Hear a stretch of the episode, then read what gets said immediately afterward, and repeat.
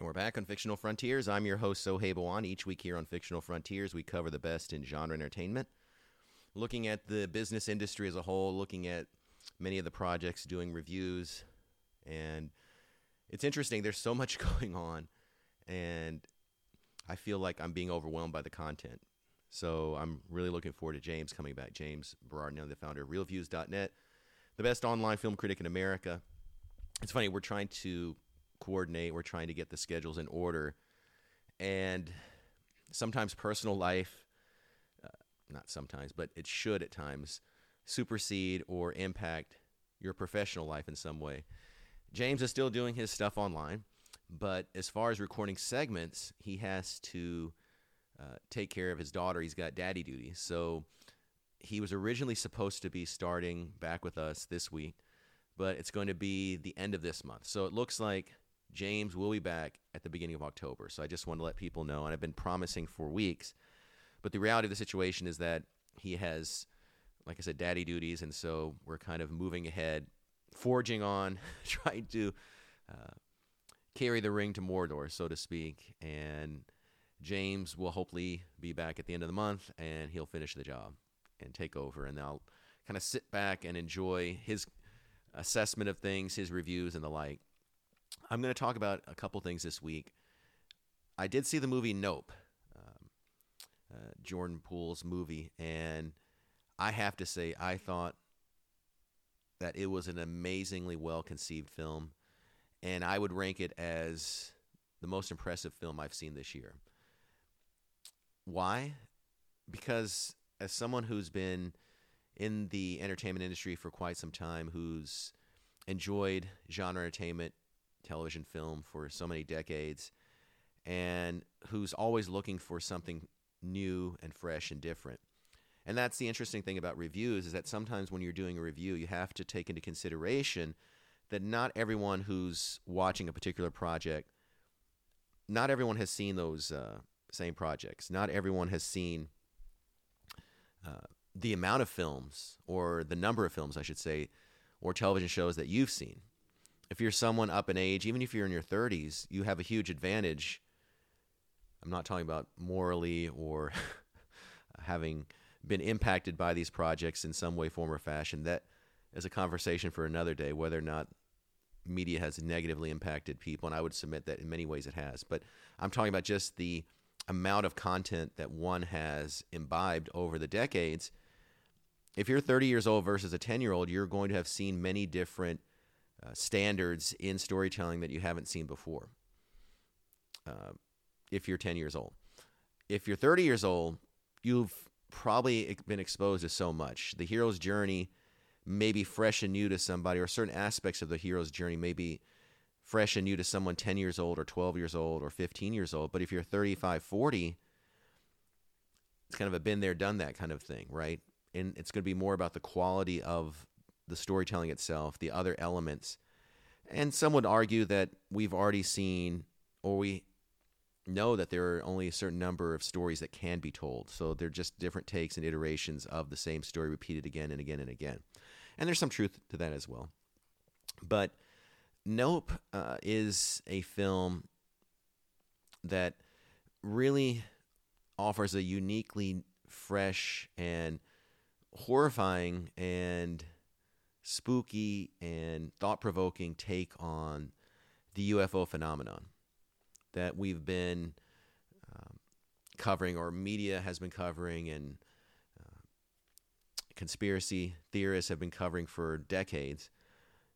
And it did it in a way that really was not only uh, about the observations that go into this phenomena and how people are searching for the unknown in certain places and there are certain assumptions about things but it really is uh, to a huge degree about assumptions and how much we don't know and how much we have to recognize that there's a miraculous world out there and that we as human beings need to understand that there are risks inherent in places that we don't know and that there's a level of respect we have to have for those unknowns and that's all i'm going to say because if you haven't had a chance to see it i definitely want you to um, uh, take a look and watch that film when you get the chance because you know that's what's really really uh, at the heart of exciting storytelling for me anyway at this stage of my life. Finding new unique spins on uh, you know the standards that we've had the tentpole stories that we've seen in the past adding new unique spins and also addressing certain thematic issues that maybe were not addressed uh, in other ways in the past but then also doing it in a way that's visually exciting that has really strong performances and leaves you wanting to revisit that story again uh, in the very near future. And that's what I felt with the movie Nope. I felt it had all those elements at play here.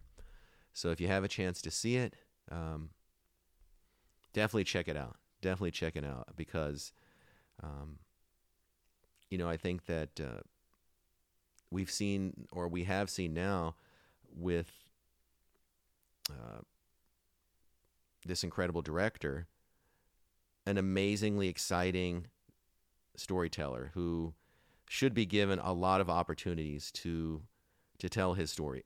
You know, it's funny. I just started thinking about this.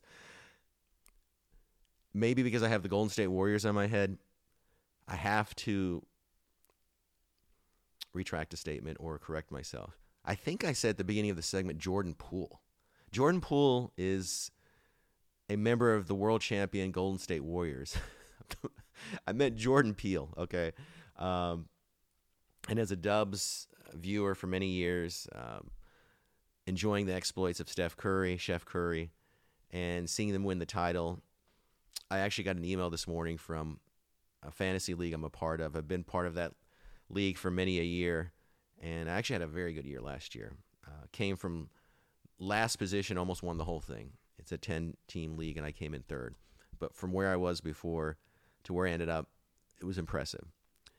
But uh, I had the, the Warriors on my mind, on my brain, and unfortunately for uh, Jordan Peele, I uh, didn't give him his due. I did not give him his due. and the Key and Peele shorts, I know a lot of people are hoping that we'll see those again at some point. Some of them are raw, some of them are very controversial, but again, one thing that cannot be denied is that there are creative juices flowing in those shorts, and I definitely believe that we're seeing this manifested on the silver screen with whom I would argue is one of the most exciting talents in film in the last uh, decade obviously Christopher Nolan, I think, is the most exciting filmmaker out there. James Cameron has been doing incredible work for decades, but when it comes to genre fare as a whole, I have to put Jordan Peele in there. Not Jordan Poole, Jordan Peele. so, what are we going to talk about this week? I think we should talk a little bit about D23. Uh, there were some announcements made yesterday at D23, and I wanted to talk to James about that, but for those of you who aren't familiar with D23, D23 is the Disney equivalent of San Diego Comic Con or New York Comic Con or one of these other um, pop culture celebrations. And for the longest time, a lot of people thought that D23 was going to be a major event, a bigger event than even Comic Con because Disney wants to continue to get people excited for their projects, and they're going to save the best of their announcements and news items for their own event. And I was kind of surprised because I would echo the sentiments of uh, John Campea in the sense that there was a lot announced there that we already knew quite a bit about. And the biggest news item from Comic Con was the slate of films that were upcoming including the new Avengers film. So those were really, really big projects announced. And someone mentioned online this morning, I took a look, that the reason those projects were announced at Comic Con was because the trademarks and the URLs for the titles of those Avengers films were already purchased. It's amazing now. Uh, people are such master sleuths that they actually go online to find out what URLs have been purchased it doesn't tell you who owns the URL or who owns the trademark of certain titles or certain words uh, that are put together. But people speculate that if there are certain titles purchased, that means that there is a you know a distinct possibility that a studio is planning to develop a project with that title, and that was the case with the two Avengers films. So people felt that that was released at Comic Con because they had to do something uh, quickly before the general public found out about it. Because if that became, uh, you know, more dissem- more greatly disseminated, and people actually found out about those projects over the next couple of months, just the names that were possibly going to be bandied about or possible titles, if if that became public knowledge to a higher or greater degree, then the surprise factor was going to be gone. So they had to kind of assess the damages already done by people who were able to discover that and you know and recognize the fact that you know only the really really really hardcore uh, rumor mills were talking about those possible titles for the Avengers films, and they decided to uh, cut them off at the pass and re- just you know go ahead and uh, take back their uh, narrative, so to speak, and uh, own those titles and reveal those titles at Comic Con. So that's what some people speculate happened at Comic Con, and why it happened at Comic Con. So you know, Disney D23 Expo, I'm looking at the big news items. Obviously, we've got the new Andor series that's going to be premiering very soon. It's 24 episodes, and I think it looks fantastic. It's going to be a gritty uh, prequel to Star Wars Rogue One, and the cast looks exceptional. And you know, Diego Luna is such a such a powerhouse actor, an underrated actor in my opinion but the big exciting factor for me is that Tony Gilroy is actually going to be the main, uh, pardon the pun, force behind this because he's a master of action, adventure, suspense. He's, uh, you know, been behind the Bourne films.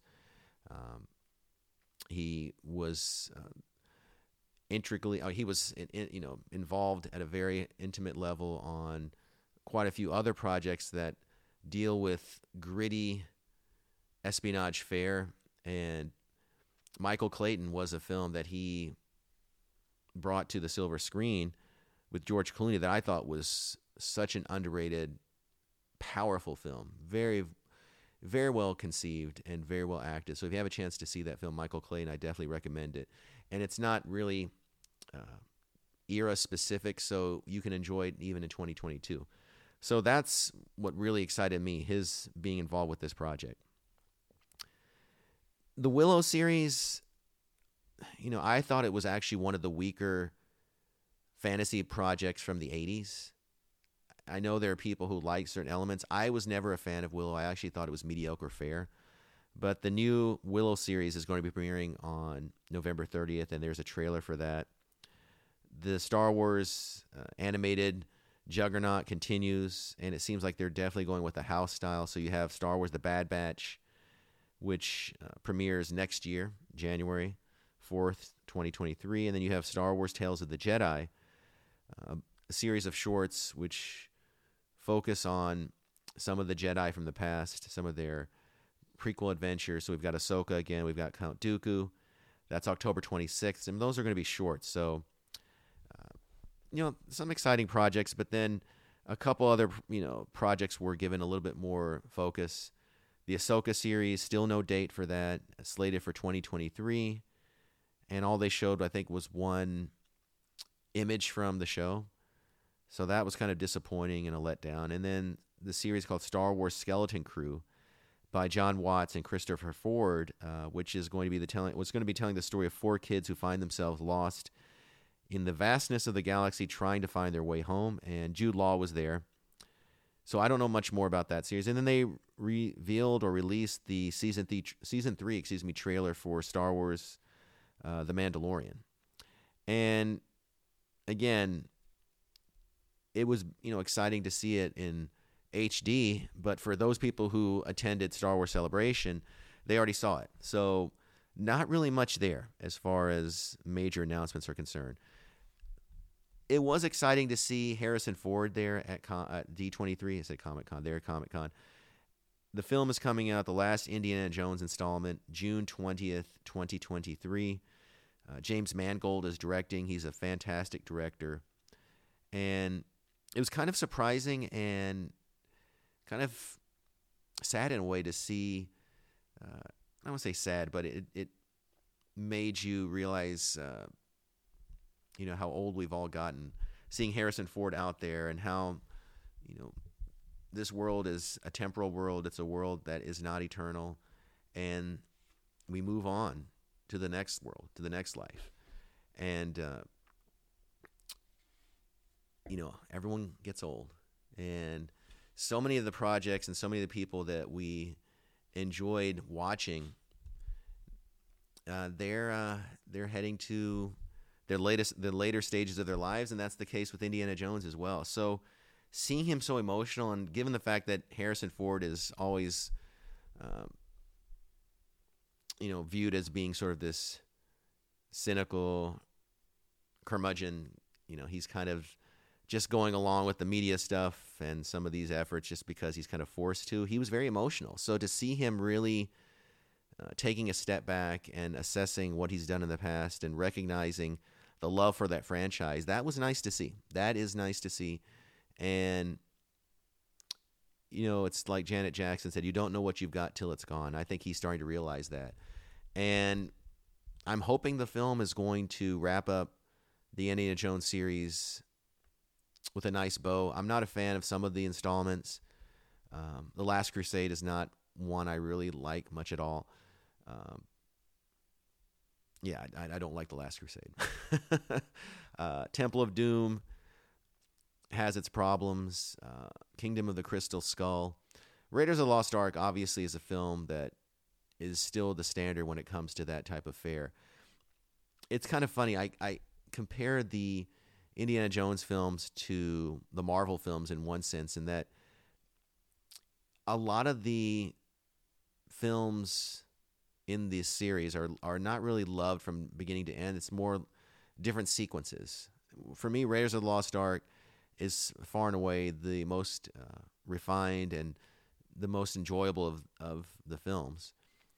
But when you go back and and again, I'm I'm not talking as a huge huge like Indiana Jones devotee, so to speak. You know, these there are people out there who just love Indiana Jones beyond belief. I, I enjoy the you know uh, some of the films. I enjoy Raiders of the Lost Ark, and I definitely feel that Harrison Ford's portrayal of Indiana Jones is fantastic don't get me started on the uh, very, very you know racist stereotypes of Arabs that we see in Raiders of the Lost Ark with the swordsman um, fighting Indiana Jones that people love uh, so much. But if we're from another ethnic group, we would be wanting to cancel that film, and we'd be we'd be talking about how problematic it is. That is a problematic sequence, by the way. It is. I have never uh, heard of the stereotypical Arab swordsman running around the marketplaces of Cairo in the 19 you know 40s 1930s 1940s 1950s even so or 1920s for that matter. So yeah we won't talk about that.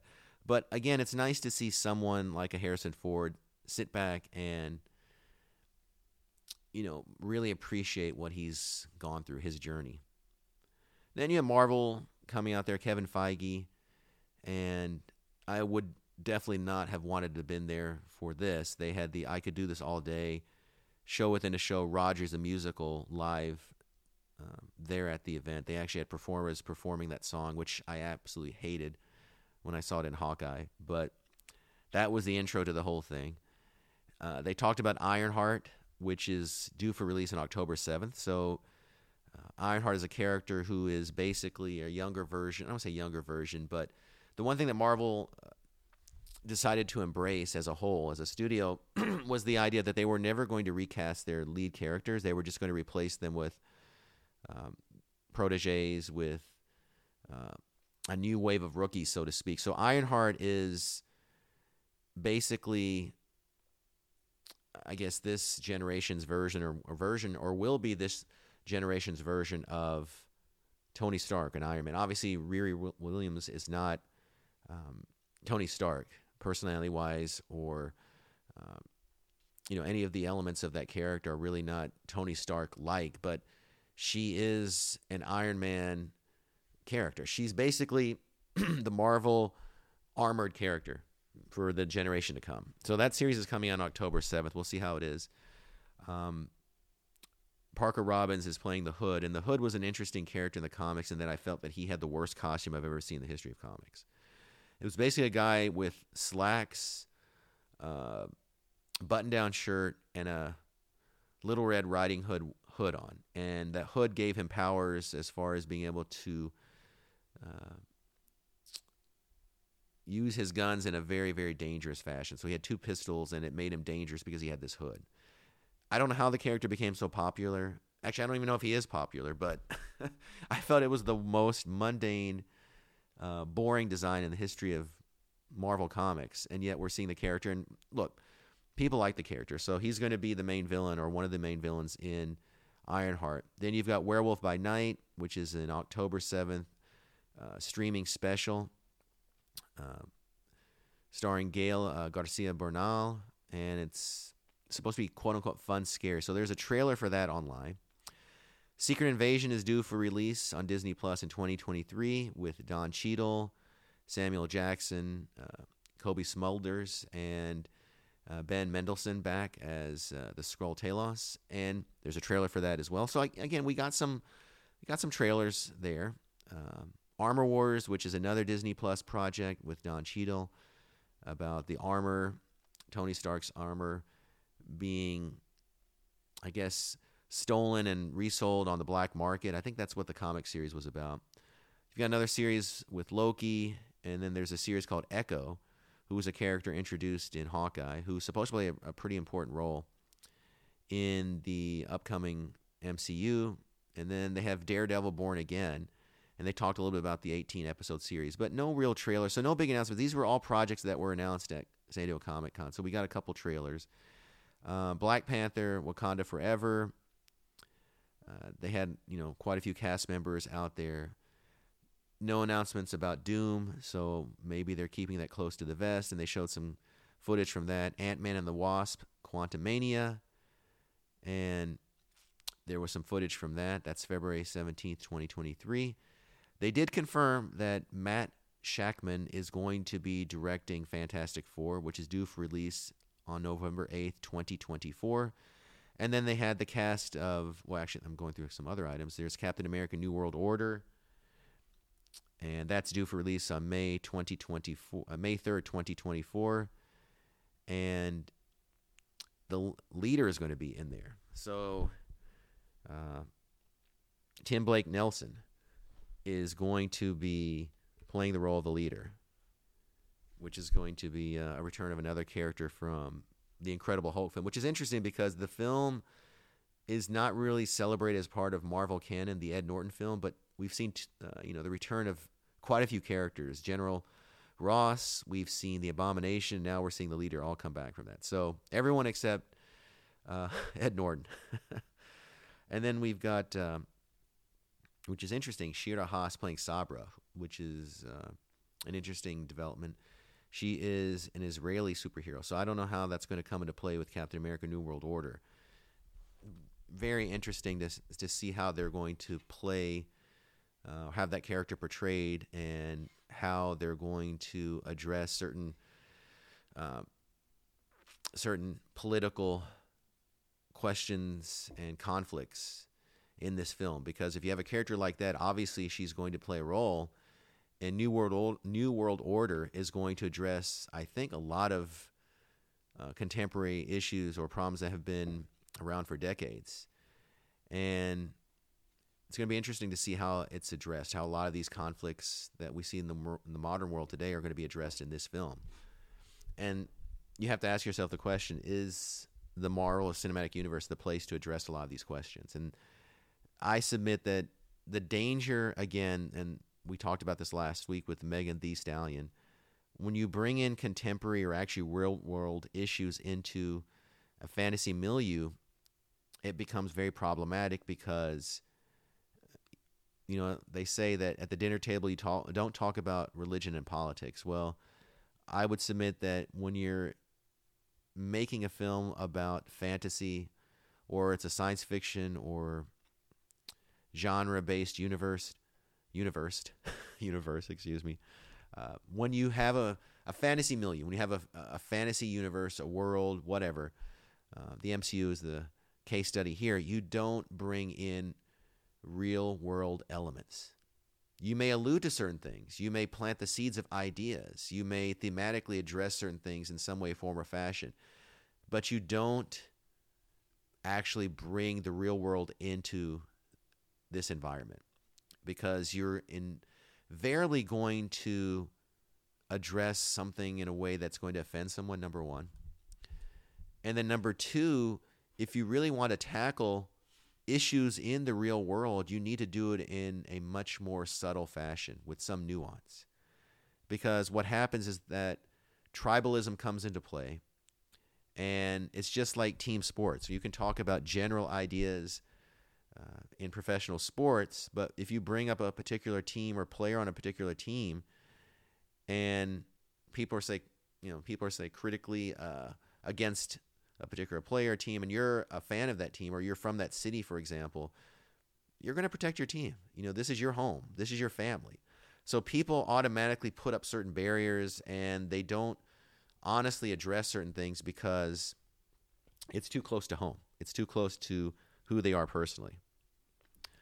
So yeah that's pretty much uh, you know everything that happened at comic con the one point i want to make as we head out they they did talk about the thunderbolts and they did talk about the Marvels film. The Marvels is uh, Captain Marvel, Miss Marvel, uh, Monica Rambeau. So, you know, we'll see how that film is. It seems like they're going in a very different direction. I think they're going to make Captain Marvel a little bit lighter in feel and tone, and that's due for release in July of uh, 2023. The last thing I want to talk about, going back to the Thunderbolts, very disappointed by the cast, what I've seen so far.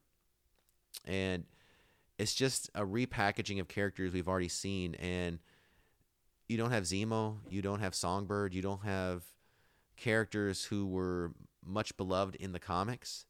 And Zemo is a character that people loved in the films and in the television series.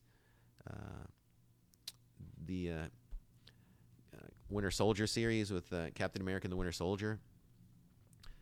And you don't bring uh, Zemo into the mix really odd. And I'm sorry, Taskmaster, the the character of Taskmaster is sorry, Taskmaster, uh, tongue tied here.